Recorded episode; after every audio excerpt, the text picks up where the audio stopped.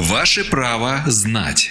В студии юрист Федерального информационно-аналитического центра защиты прав граждан Ольга Вавилина. Что такое негосударственная пенсия? Спрашивали, отвечаем.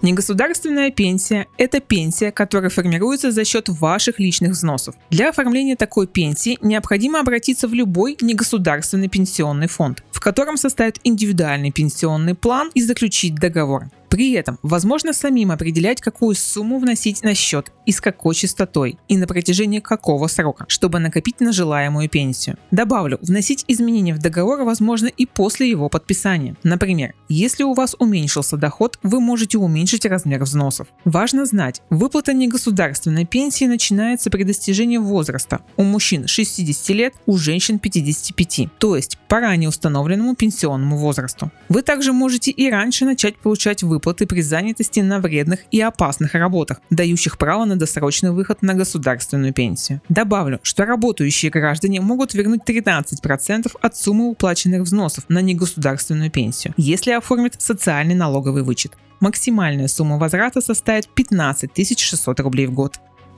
Правовую справку дала юрист Федерального информационно-аналитического центра защиты прав граждан Ольга Вавилина.